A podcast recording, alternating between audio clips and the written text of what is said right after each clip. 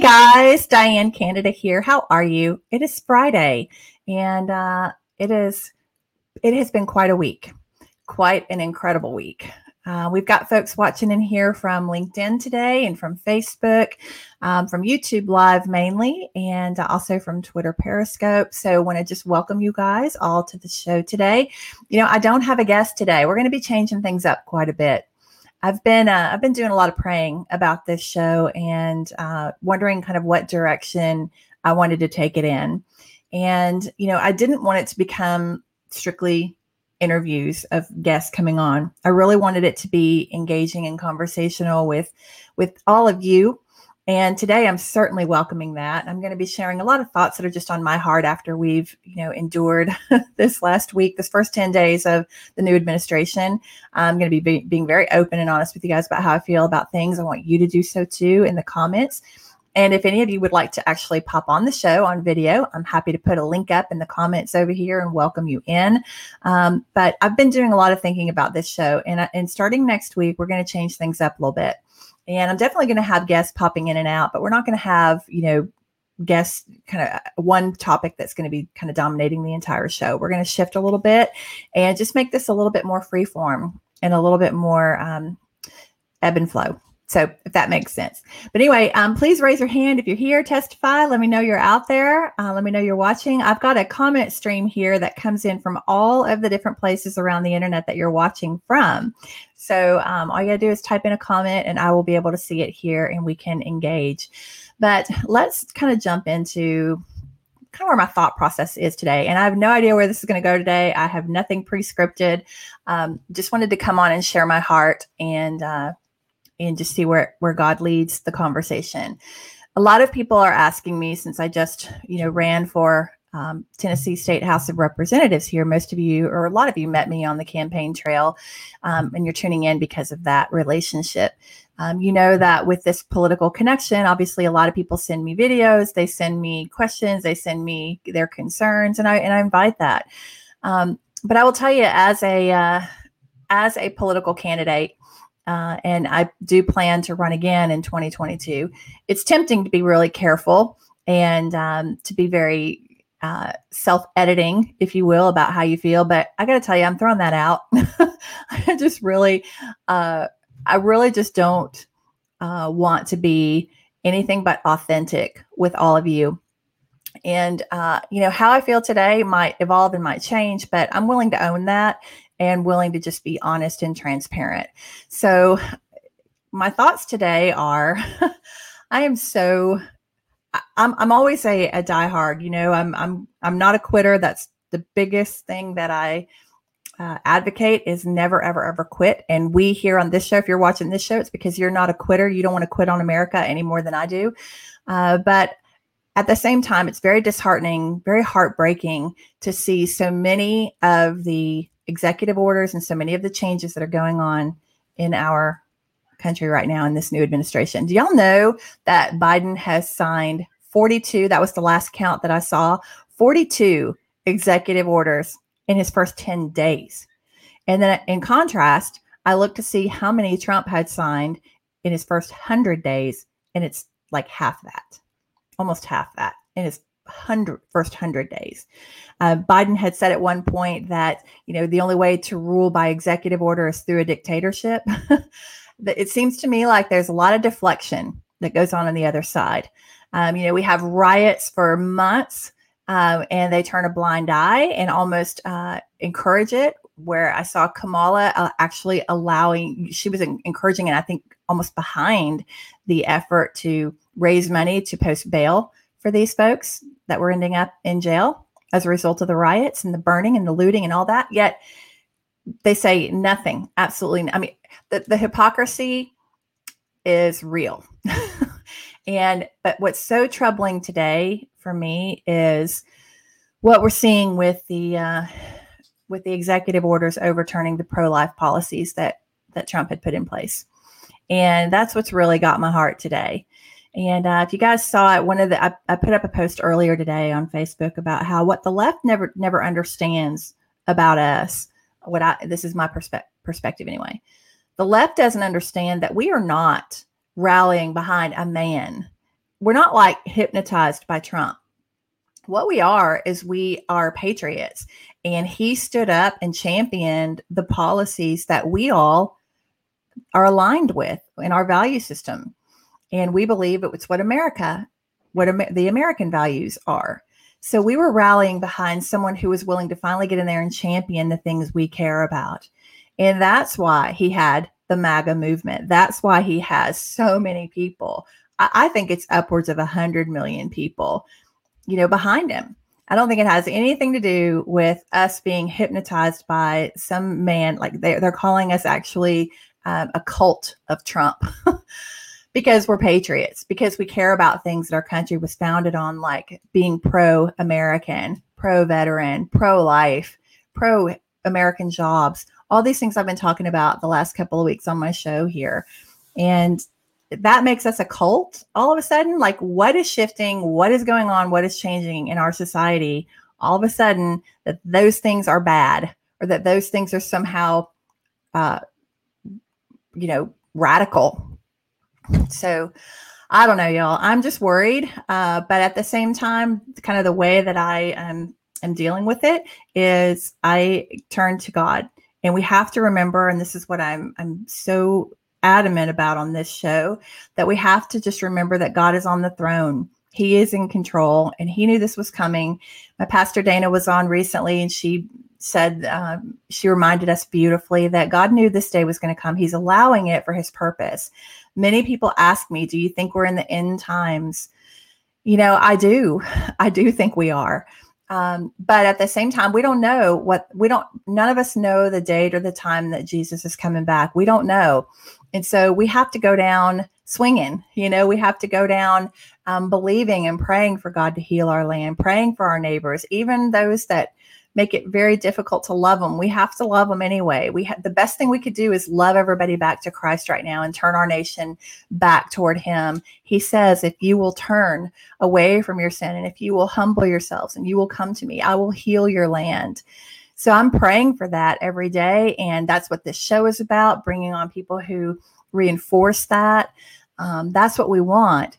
But at the same time, you know, it's hard to ignore the obvious. I mean, in Revelations, God tells us that, you know, that brother will turn against brother, that that kids will harden their hearts toward their own parents. I'm certainly seeing that a lot in in, in my own family. Um, you know, uh, we're saying we're seeing that uh, an information explosion. God predicted that in Revelations that there would just be this communications and information explosion. Well, if the internet's not that, I don't know what is. Um, there were all these predictions in the Bible. We talk about, you know, there's something called the mark of the beast in the Bible. Well, we're looking at chips being implanted in people's hands and, you know, information chips. And uh, we've got, you know, there's just so many things that are aligned with the predictions and revelation that it's hard to know. It's hard to, it's hard to look away or hard to deny that we probably are in the end times.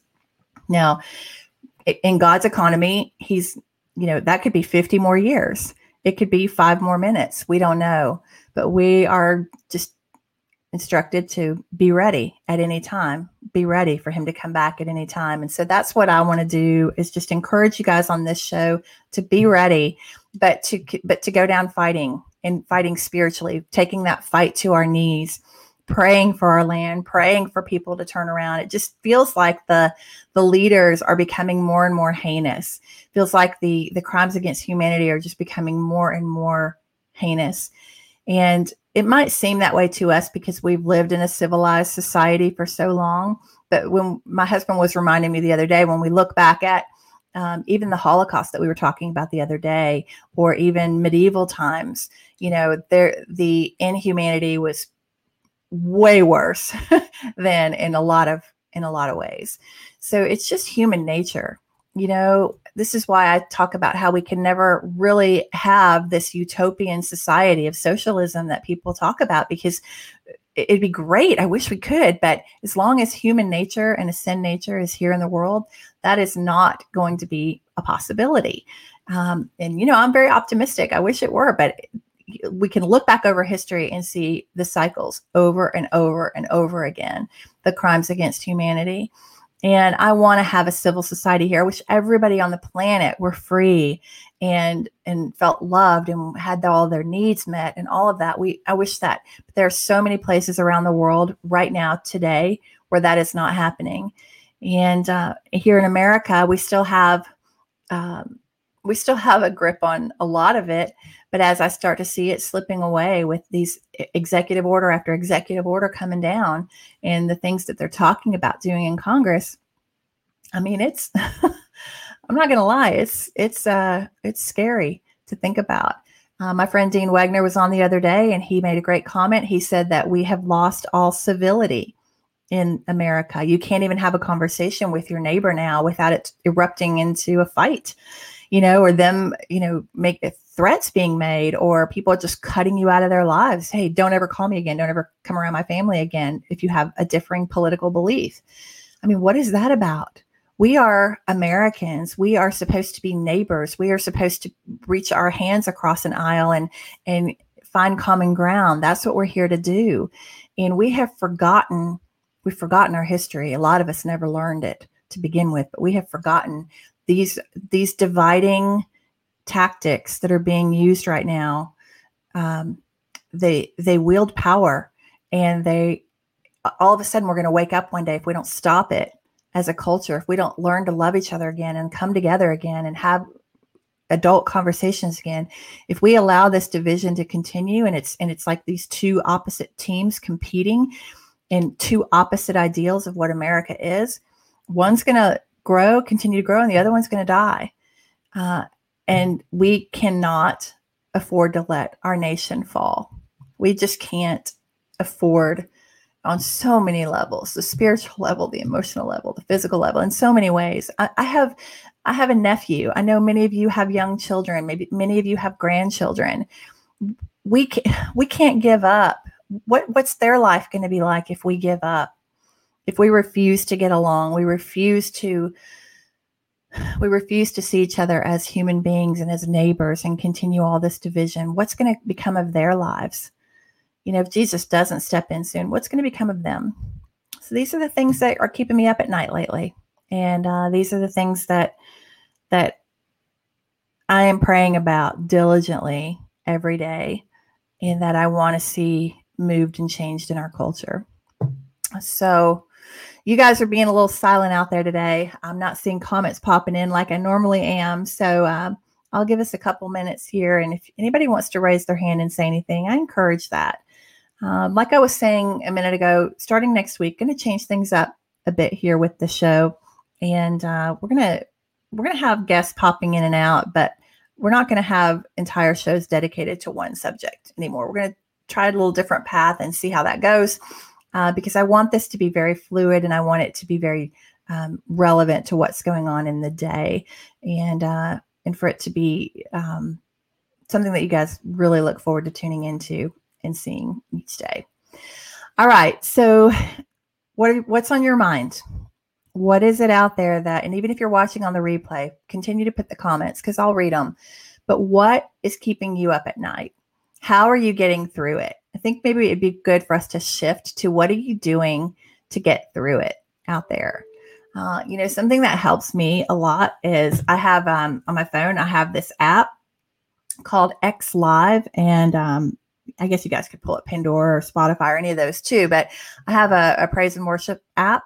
And a lot of times I'll play it like while I'm, you know, getting dressed in front of the mirror in the mornings or, or I'll um, play it in my car when I'm driving around, but praise and worship music right now is a really big help to me because it kind of brings everything right back into perspective. Reminds us that God, I mean, everything that's going on right now in our world is so um, it's so small compared to eternity, compared to what's coming, compared to eternity with Him. So that helps a lot.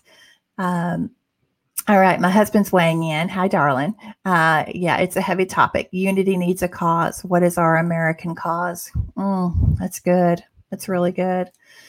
What is our American cause? I mean, again, I say we go back. I mean, I'd love to know your thoughts on it, guys, but I go back to our founding values. You know, what are the things in our in our founding values as a nation that gave us that brought that unity? And I really believe freedom and faith and common ground. Dr. Wang was just saying all this the other day, too. These are the things that unite us.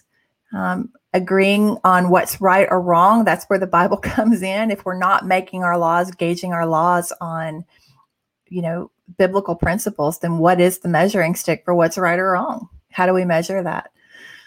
So, so much to consider. But yes, the praise and worship app helps. Getting in my Bible in the mornings really helps.